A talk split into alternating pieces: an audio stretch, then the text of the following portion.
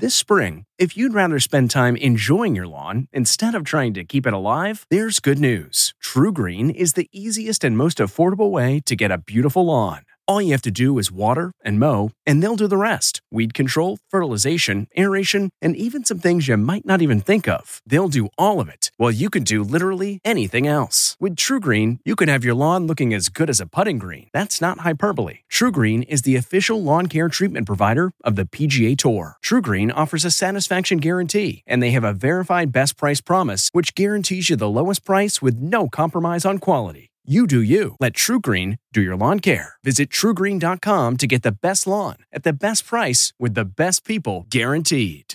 This episode is brought in part to you by Audible, your go to destination for thrilling audio entertainment. Whether you're looking for a hair raising experience to enjoy while you're on the move or eager to dive into sinister and shocking tales, Audible has an exclusive collection of thrillers from best selling authors that will keep you on the edge of your seat like James Patterson's first audio only thriller, The Coldest Case. Experience stories like never before, where every chilling detail is brought to life by captivating sound design. Plus, as an Audible member, choose one title a month to make yours forever. And now, new members can try Audible free for 30 days. Just visit audible.com slash WonderyPod or text WonderyPod to 500 500. That's audible.com slash WonderyPod or text WonderyPod to 500 500. We really need new phones. T-Mobile will cover the cost of four amazing new iPhone 15s, and each line is only $25 a month. New iPhone 15s? Only at T-Mobile get four iPhone 15s on us and four lines for 25 bucks per line per month with eligible trade-in when you switch. Minimum of four lines for $25 per line per month with auto pay discount using debit or bank account. $5 more per line without auto pay, plus taxes and fees. Phone fee at 24 monthly bill credits for all well qualified customers. Contact us before canceling account to continue bill credits or credit stop and balance on required finance agreement due. $35 per line connection charge apply. Ctmobile.com.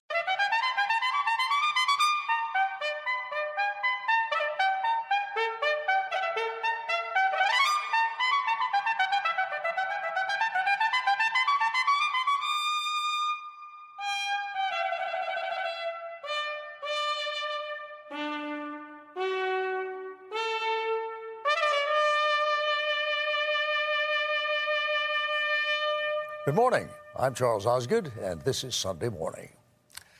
Even as we enjoy these last few weeks of summer, the fall harvest draws near, and it's sure to be bountiful. But at what cost to the farm workers who pick our fruits and vegetables?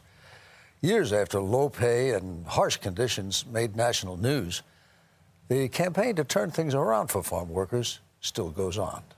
Mark Strassmann will be reporting our Sunday morning cover story. For decades, the tomato farms of South Florida were infamous for their awful working conditions.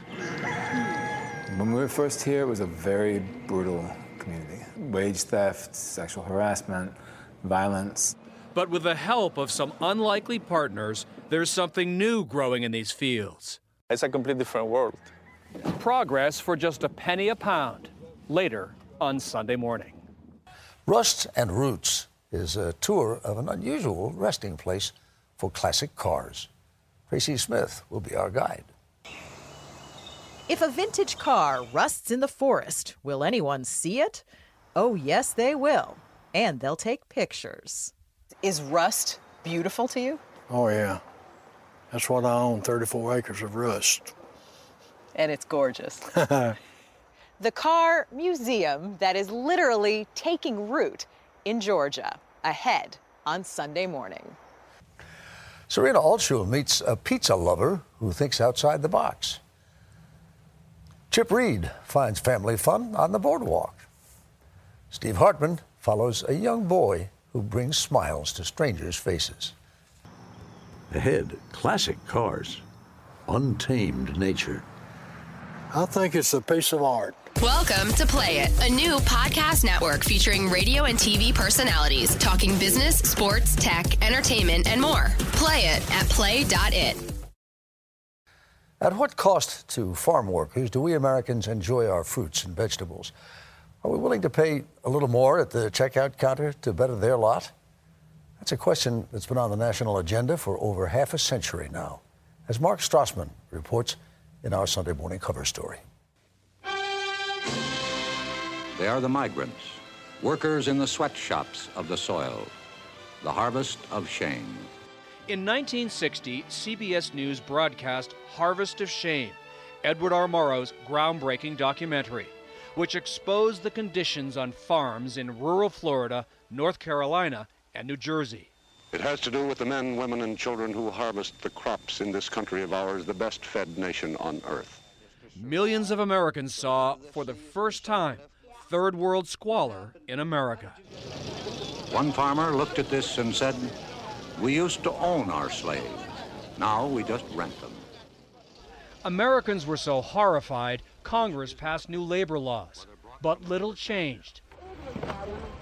America's farms kept producing harvests of shame, as Dan Rather reported from Florida in 1995. These are still the forgotten people. Conditions for them are still awful. There are still about a million migrant farm workers in the U.S.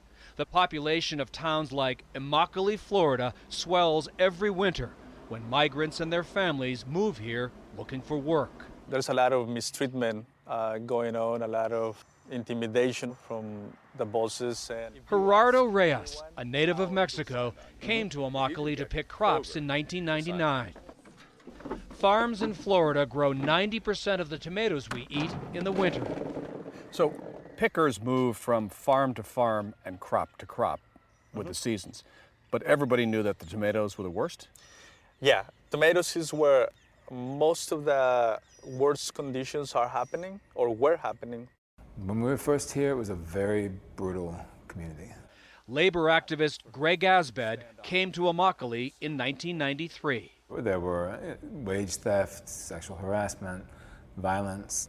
I mean, you would come out here on Friday in the evening for payday. You know, people would get their checks right outside the office. And uh, it was not uncommon to see somebody get beaten up by a boss. And their crime would usually be because they felt they got underpaid. Asbed co founded the Coalition of Immokalee Workers, or CIW. Its mission? Force fairness and workers' rights onto Florida's fields. For seven years, the CIW tried marches and strikes, but tomato farmers refused to talk to them. And then you changed tactics. Yes, because you beat your head against the wall long enough, you decide that that hurts and you want to find another way to get around the wall. And if there is a way to get around it, you do.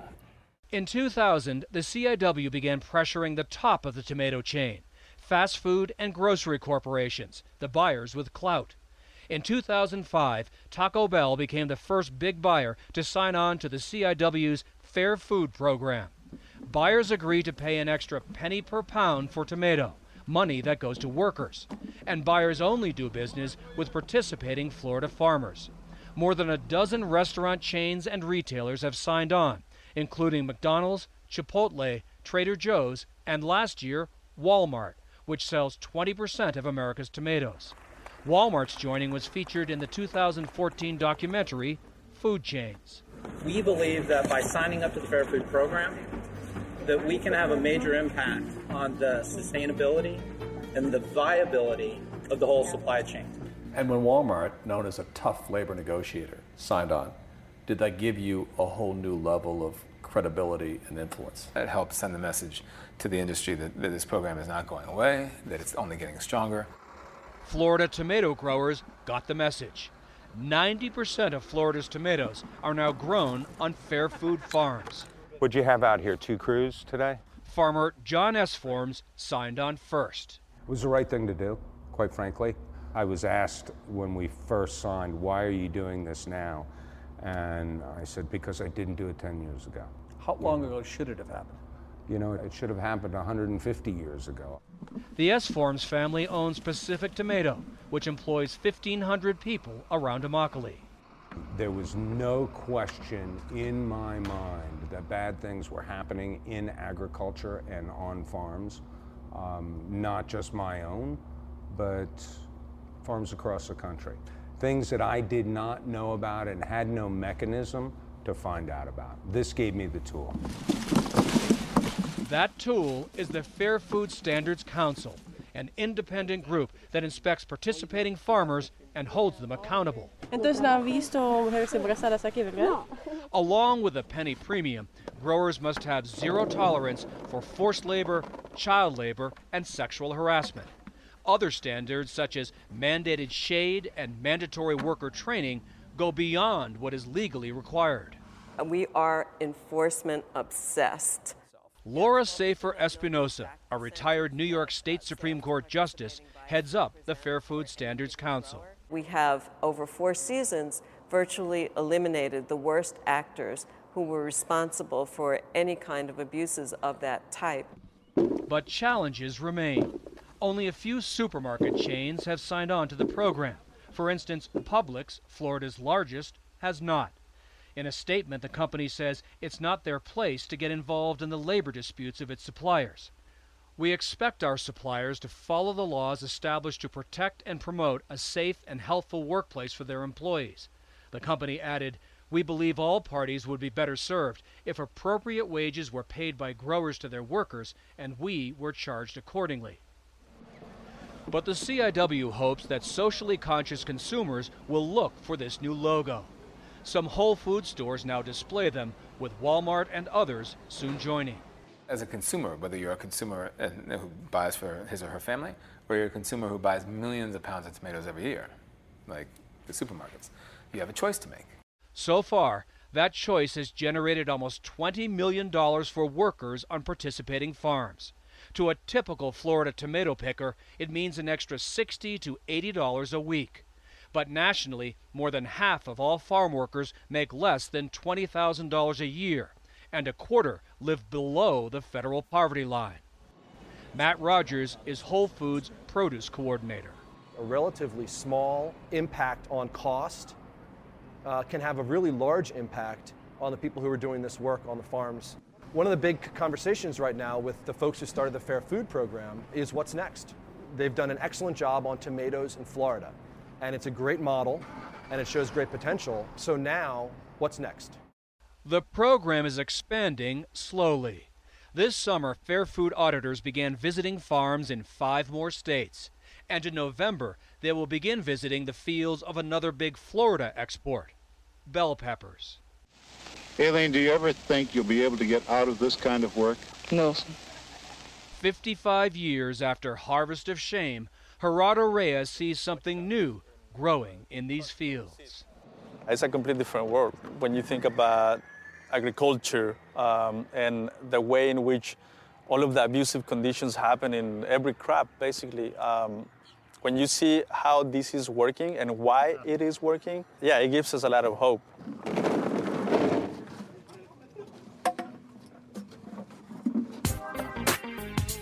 Just ahead, step lively.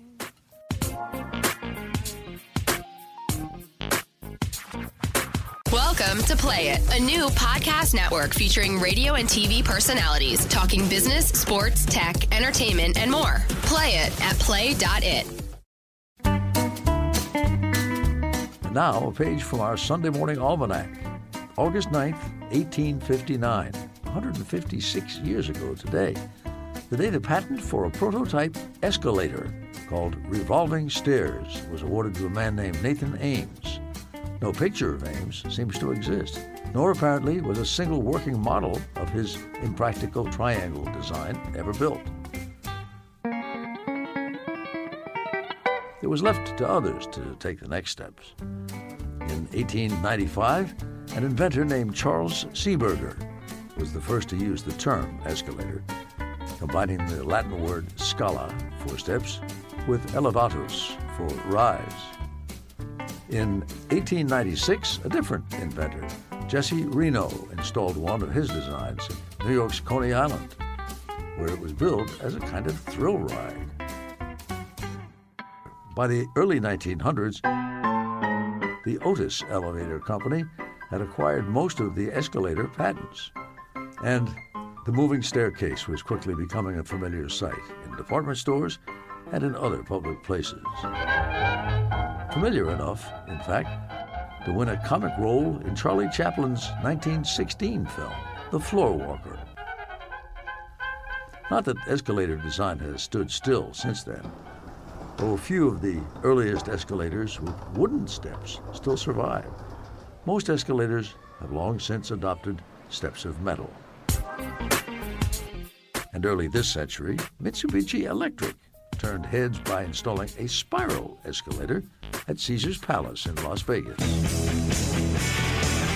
The escalator even made political history this past June when Donald Trump rode one to enter the presidential race. With the escalator and its cousin, the moving sidewalk, ubiquitous at airports and train stations worldwide, a much quoted ancient Chinese proverb is more true today than ever. A journey of a thousand miles can begin with just a single step.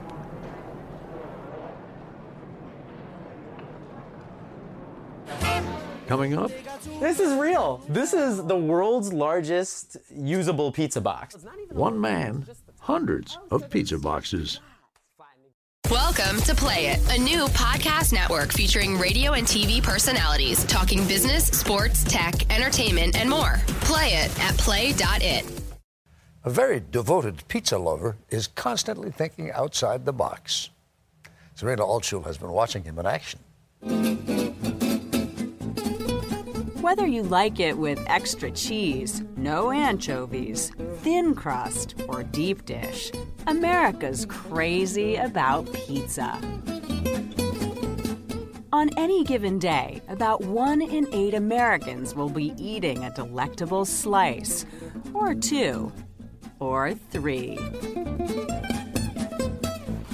But once the pie is gone, do you ever pay attention to the box? This is what they call a paperboard box. It's a pretty soft cardboard box, but there's a big upgrade. When they have a large pizza, they use a corrugated box. Most people toss their pizza boxes, but Scott Wiener isn't most people. We're gonna hit up Lombardi's first, which originally opens in 1905 here. He's a pizza aficionado who gives tours of notable New York City pizzerias. Right now, I'm getting 637 Fahrenheit. Or about While Wiener always craves a good pie, he's fanatical about the boxes. That's right, he collects pizza boxes. How many boxes do you have now, you think? Right now, I have around 750, maybe a few more. The whole closet devoted? Well, it's not even the whole thing, it's just the top. Oh, so they're smushed flat. Flattened, exactly. This is one that this is an Italian box. Right. His collection has pizza boxes from 50 different countries, Brand new, I just got this from Sweden. everywhere from Australia to Thailand to Kazakhstan. This oh is from Brazil, Right, I was going to say that is not American looking. and it's a circle. There are variations of familiar classics and out of the box boxes. A George Clooney look-alike, a jigsaw puzzle, a racy delivery girl, and a collectible limited edition. Point at the pizza box to play. Right. There's even a high tech one that works with your iPad so you can play a video game with your pizza box. This little city rises up from the box, Come on. and there's a pizzeria in the center, and you have to protect it Amazing. from So zombies. Wiener's, some might say, cheesy obsession started when he was traveling in Israel seven years ago. When you're in a different country, you kind of expect, oh yeah, the money's different, language is different, different customs, but you don't expect to look on the wall of a pizzeria and to see this bright yellow box with blue writing on it. Totally rocked me. Then he started collecting box after box. Is that real? This is real. This is the world's largest usable pizza box. Pizza wasn't always transported in boxes. Wiener says in the 1800s, metal vessels called stufas were used to carry around pizza in Naples, where pizza as we know it originated. In the late 19th century, pies made their way to America with the wave of Italian immigrants, and they were wrapped in cheap newsprint or paper bags. It wasn't until the 1950s that pizza boxes were actually created. When we close this box, we've made our best. Domino's was said to be the first to design the corrugated box that was durable and kept cheese from sticking to the top. This is all pizza boxes. It's millions of pizza boxes. I mean, it's like 30 feet high. Yes. Gil Corinne is the president of Freeport Paper on Long Island, New York, which produces about 10 million pizza boxes a week and ships all over the world. What's the most popular design? In the early years, it was always uh, an old fashioned pizza guy with a big mustache in front of the box. In more recent years, it kind of went into more of a cafe design. So, which is more important, the pizza inside or the box? I love the box. You're a box guy. Exactly. The first thing you see, that's what we, you know, is the box, and then you get to enjoy the pizza. For less than 60 cents a box, pizza locations big and small are able to market themselves using graphics created by people like Holly Del Rey. This is what it's kind of going to look like on the box. The main designer at Freeport Paper, she's crafted over 10,000 different pizza box designs. It's silly, but even when I'm driving around and I see them sticking out of garbage cans at the side of the curb, I'm like, there's my box. so, yeah, that makes me feel good. And I hope that people enjoy the product that's in the box and the outside of the box, too. Scott Wiener sure does. He holds the Guinness World Record for the largest pizza box collection and has written a book about his passion. Do people ever say, he's nuts? What is he doing collecting pizza boxes? Maybe not to my face, but I, but I know when I tell somebody that I collect pizza boxes, there's almost a moment where I have to take a deep breath and prepare myself for the look that I'm going to get. Are you hungry for pizza now? Yes. Absolutely. Always. I haven't had a slice in a day. Ahead, Never fear, the she shed is here. a room of her own.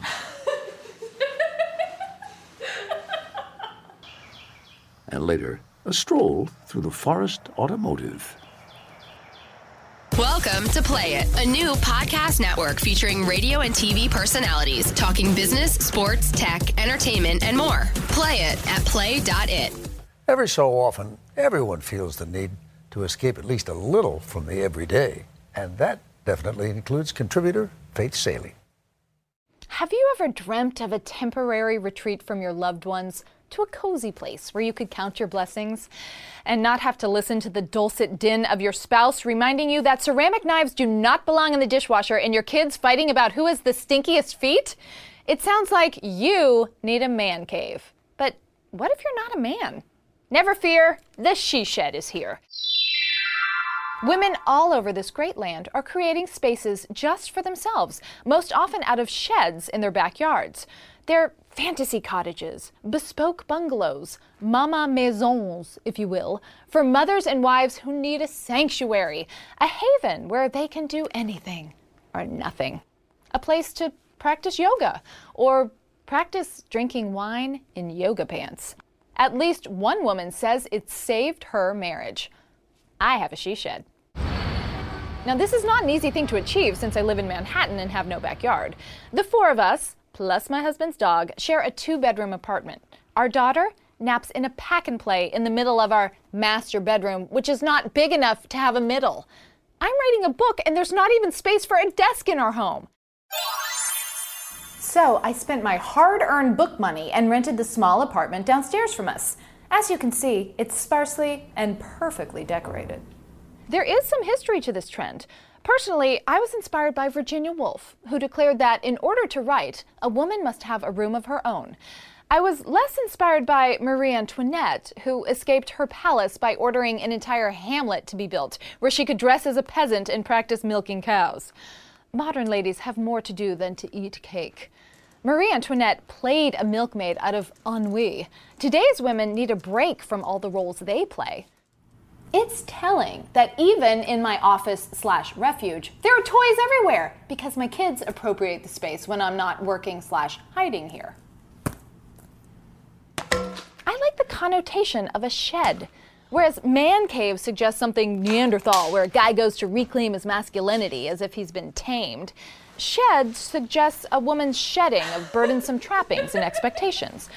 A she shed sheds light on the fact that even a woman, especially a woman, longs to escape the domestic sphere over which she historically, supposedly, reigns. Cheers. Man cave seems retrograde, but she shed seems progressive. Or maybe it's just a place for me to eat embarrassing amounts of chocolate in private. Hmm. Next. Do you have a problem with throwing things away, Dean? Yeah. No, I don't throw anything away. The Road to Ruins.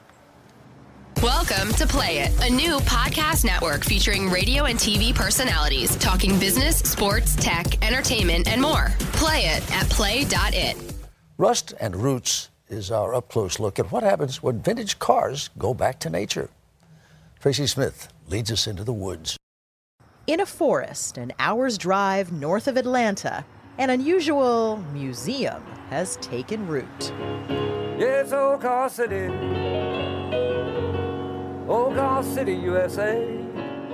What do you think looking around this place? I think it's a 34 acre piece of art. 34 acre piece of art. Yeah. It also happens to be something else a junkyard. Dean Lewis is the owner, and one could say the curator, of Old Car City, USA, in White, Georgia.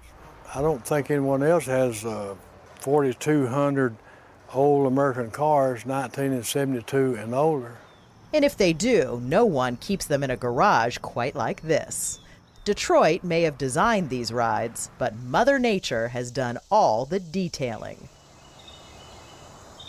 Some cars have grown right up with the trees. Others have become two ton flower pots.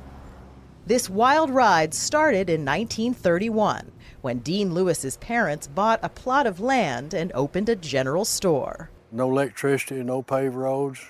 Gas was 19 cents a gallon, apples one cent each. Later, they bought an old junk car or two, sold parts, made another dollar in Depression time. Several years later, I was born, and I was born in a junkyard. When you were a kid, you played around in all the junk cars? Oh, I've drove them a million miles, never move an inch. After high school, Dean spent a few years saving up money working as a truck terminal manager. And then, one by one, he started picking up used cars, more than 4,000, and hauling them home so his parents could sell off their parts. For almost five decades, the Lewis family had the best car parts business around. But as many of their cars rusted and rotted and began to merge with the landscape, Dean had an epiphany. You had a vision of this place going from junkyard to museum? Over 30 years ago, I told my son, daughter, Jeff and Tracy, that this place would probably turn into a show place one day rather than a sales place. And it, and it has. Now, hundreds of visitors a year pay $15, 25 if they want to bring a camera, just to take in that strange organic harmony of rust and roots. I live in Detroit, and Detroit is the Motor City. And I thought, what a great idea to come down and see what the cars look like from the 1950s. Melody Andrews is one of dozens of photographers who travel here every week from as far away as Thailand and Sweden. This is the absolute best place I have ever been to shoot. There's so much here to do, to see, to learn, and to smell. You can smell the oldness of the cars. There's history here. I would imagine every car has a story. This one in particular? This one in particular because my dad in 1965 bought this car for my wife right after we got married. And she drove it for years, and that's been here for 40 years. I saved it like I've saved every car I've ever had, never traded anything in. All of the cars you've ever had are Almost in this every junkyard? One, yeah, yeah. Do you have a problem with throwing things away, Dean? Yeah, no, I don't throw anything away. While the cars are the stars here, you'll also find a lot of Dean Lewis and his unique sense of humor along the six miles of trails. Like wind chimes made of hubcaps and tailpipes. And Dean's best friends? They're also a part of this place, like his childhood buddy, Fast Eddie, who wrote a theme song for him called The Old Car City Blues. Six miles of trails full of history. Of the thousands of cars here, Dean's restored about a half dozen. He says all the cars are technically for sale for the right price, But really, it's hard to imagine he'd let any of them drive off. What do you say to people who say you're letting history rot away? Well, they're getting another life, you know, and uh, they'll be remembered by the pictures. So he's preserving them in a living auto show for the ages. And if you ever decide to stop by, don't worry, there's plenty of parking. It's Old Car City.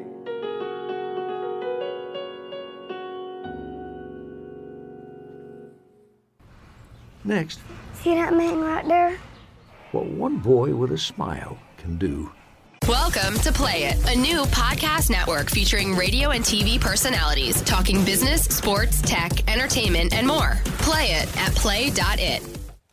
Is a warm smile the appropriate response to grief? Steve Hartman has met a young man who believes it is. It is every kid's worst nightmare, and six year old Jaden Hayes has lived it. Ah! Twice. First, he lost his dad when he was four. Then last month, his mom died unexpectedly in her sleep. I tried and I tried, I tried to get her away. Couldn't. Jaden is understandably heartbroken. Anybody can die. That's anybody. But there's another side to his grief, a side he first made public a few weeks ago when he told his aunt and now guardian, Barbara DeCola, that he was sick and tired of seeing everyone sad all the time. And he had a plan to fix it. And that was the beginning of it. That's where the adventure began. Jaden asked his Aunt Barbara to buy a bunch of little toys and bring them here to downtown Savannah, Georgia, near where he lives, Thank you, sweetie. so he could then You want me to have it? give them away. Thank you, man. What is it you're doing? Well, I'm trying to make people smile. Rubber duckies, dinosaurs. Because those are the things that make people smile. Yeah. And what happens to their face? Really? Really. See that man right there? Jaden targets people who aren't already smiling and then turns their day around. You made me smile. He's gone out on four different occasions now, and he's always successful, It's to make you smile. even if sometimes he doesn't get exactly the reaction he was hoping for. It is just so overwhelming to some people that a six year old orphan would give away a toy, expecting nothing in return except a smile. Of course, he is paid handsomely in hugs. And his aunt says these reactions have done wonders for Jaden. It's like sheer joy came out of this child. And the more people that he made smile, the more this light shone. Jaden says that's mostly true. But I'm still sad that my mom died. I bet you are.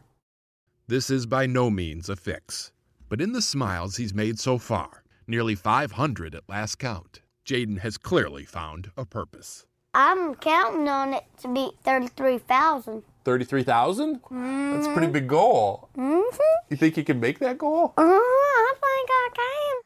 I think he just did. It's going to break my record. A visit to Funland is just ahead. Welcome to Play It, a new podcast network featuring radio and TV personalities talking business, sports, tech, entertainment, and more. Play it at play.it. Generations of people looking for summer fun have found it on the boardwalk. Chip Reid certainly has.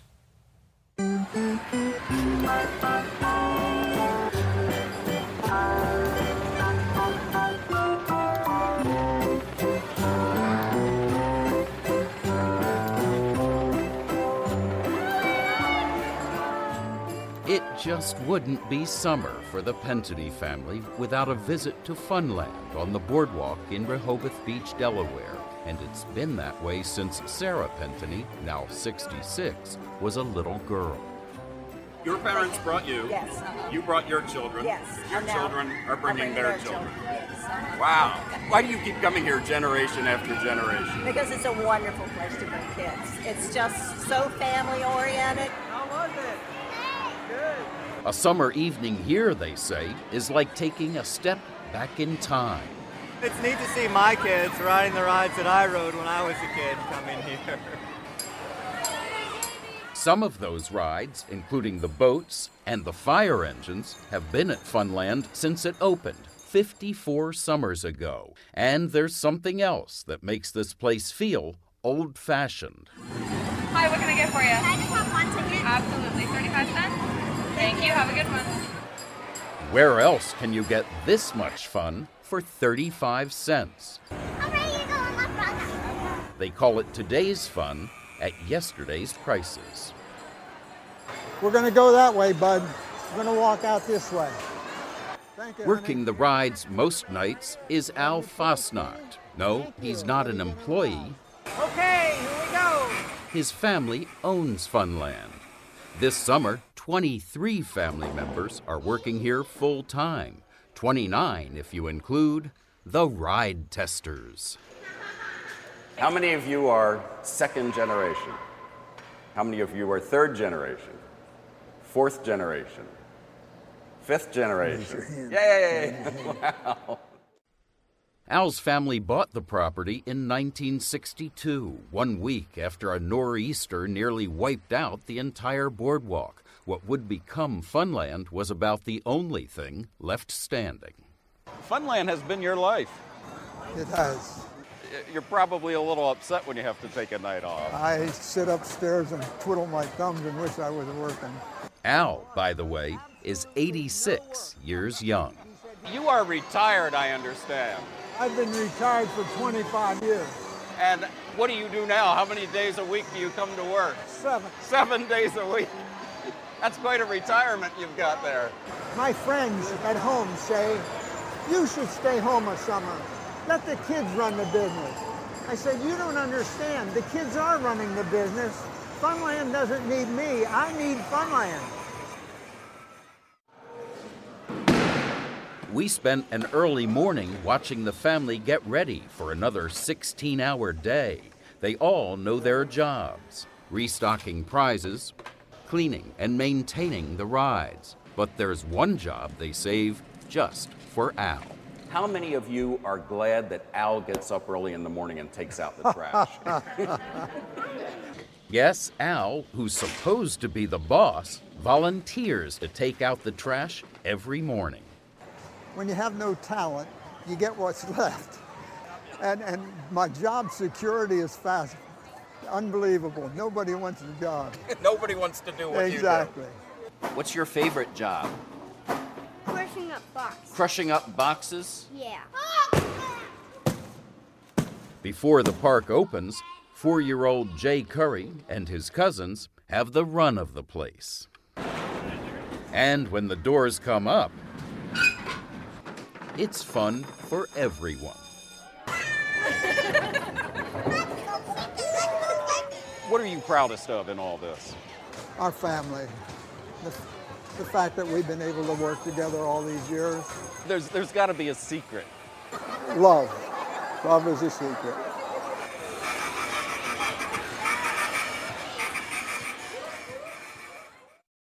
Ahead, Days of Remembrance. Welcome to Play It, a new podcast network featuring radio and TV personalities talking business, sports, tech, entertainment, and more. Play it at play.it. Today marks the 70th anniversary of America's wartime nuclear bombing of Nagasaki, Japan. It was a follow up to the dropping of the first atomic bomb on Hiroshima three days before. Designed to spare American combat deaths, the bombings did leave lasting scars on both cities. Seth Doan files this Sunday morning journal.